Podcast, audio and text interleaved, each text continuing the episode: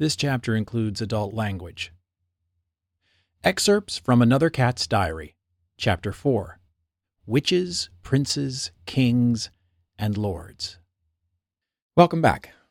There's a three day gap between the last chapter I released and today, Friday's section. Here are some brief notes to catch you up. Tuesday highlights a read through of a new, new Bustopher. Second new version so far, and the key is redonkulously low. Kristen. How low can you sing? Me. An A. That's useful. I'm hedging that answer by two whole tones, but I'm thinking about previews and opening night and nerves. See Kinky Boots. Lessons learned. Kristen. Do you mind reading through this anyway? Me. Not at all. Let's do it. Wednesday highlights Nick Scandalios addresses the troops because Gillian Lynne addressed the media. Following Nick in one passionate, calm, and beautiful speech, Andy Blankenbuehler goes from Prince Hal to Henry V. He grows in my estimation every day. I withdraw that. In telling a cute my kids anecdote to lighten the mood after the Gillian downer, Andy accidentally cops to wanting to cut Bustopher. I knew it. My heart drops. Glimmer of hope for the fat cat? Andy's daughter. Come on, Sophia. I'm putting my faith in you, kid. New line assignments in the ball. Wait. Peter has lines in the Jellicle ball? Oh, Jesus, I'm Peter in the ball? more dancing, says Peter right there in the new music pages. And God, will the terror never end? Text from friends pouring in all day about Gillian's poison press. Ah, well, we must carry on. Thursday highlights Lord Webber walks in and speaks with purpose. A purpose to publicly anoint Andy. Quite right, too, and very well done. As we get ready to run the opening for ALW for the first time, Lily, loaded behind me in the tube, says, apropos of her nerves and my seniority, I suppose, you're used to this. I hope I said something reassuring and polite in response. Inside my brain, I said, running the fucking opening of Cats for fucking Andrew Lloyd Webber? I'm bloody well not used to this. Or maybe I did say that out loud. And now you're caught up a bit. So here we go. Cats. Day 11 of rehearsal, Friday, June 10th, 2016. 50 days to opening. A dream deferred. I'm on the A train headed downtown for the 10 a.m. start of our day. Today is going to be a little longer as we're taking an hour and a half lunch and ending at 6:30. A Friday long lunch usually means some sort of meeting is happening during that time with the creative and production teams, meaning Andy and Ira and others work straight through, cramming in their lunch as they can. The call sheet says full company all day, dance and some music review. I don't think Andy's going to break out many of these rehearsals from now on, meaning he's going to have everyone in the room all the time, whether they're in the number he's working on right that second or not. It, it's the most efficient way to operate, really. For a track like mine, that can mean quite a lot of sitting around. As Ira said, Gus is the Franz Liebkind of cats. But not the Dr. Dillamond of cats, I thought, with a sigh.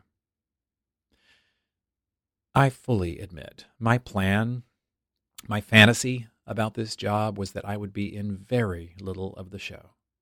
I mean, Bustopher has one number, Gus has two, and they're back to back. As far as I knew from the cast albums, that's all they do in the show. That's right. I I've never seen Cats. At least not until the night before we started rehearsal. Then I watched the DVD. I'll share my thoughts on that a little later. But back to my dream. My dream was that when I would be on, I would be on, like, you know, standing on or near zero and in a spotlight on. And the rest of the time, I'd be in my dressing room. my private dressing room. This is my dream, remember?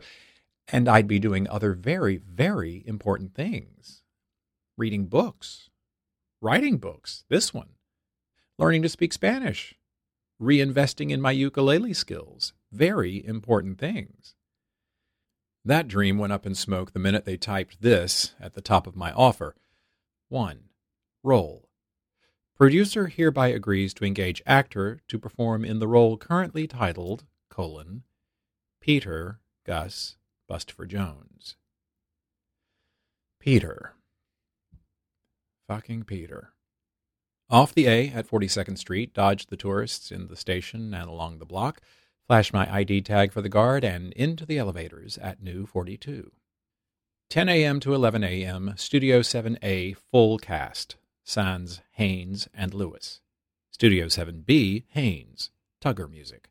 Studio 7C, Lewis, Grizabella music.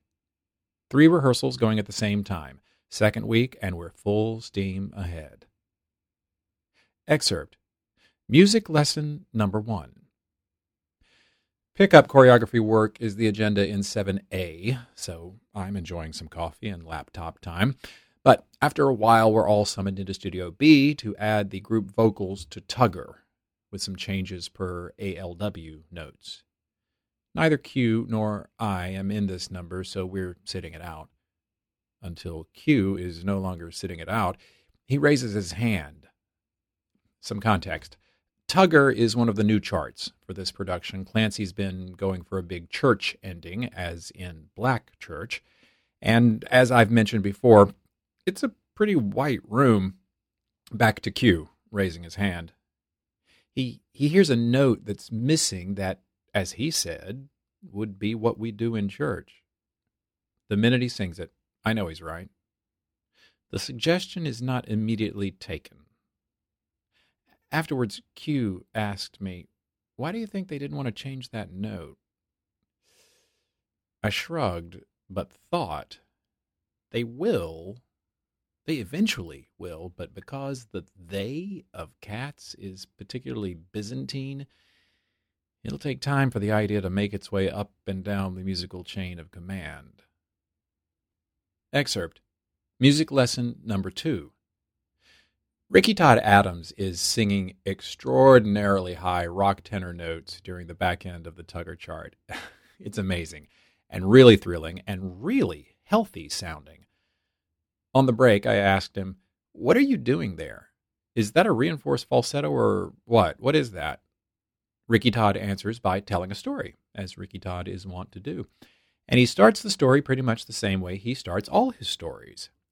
Let me tell you, when I was dating blank, insert name of any number of women, often Tony nominated actresses.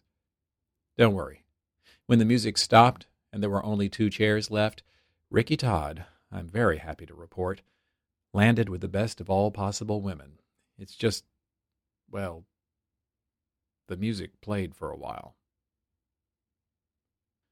11 a.m. to 2 p.m., Studio 7A, full cast, Sans Lewis. Excerpt Waiting for Chrissy Cartwright. The sound of the musical entrance of Old Deuteronomy is glorious. It really is. I'm actually sorry I'm not singing it. And Q coming in at the end is beautiful. I can't imagine that Cats has ever been sung better than this cast is singing it. The talent on both ends of the baton is really astonishing. Once the company ran through it, William, William Waldrop, our wonderful associate music director, turned to Chrissy. William to Chrissy. Do you have anything? Chrissy to William. No.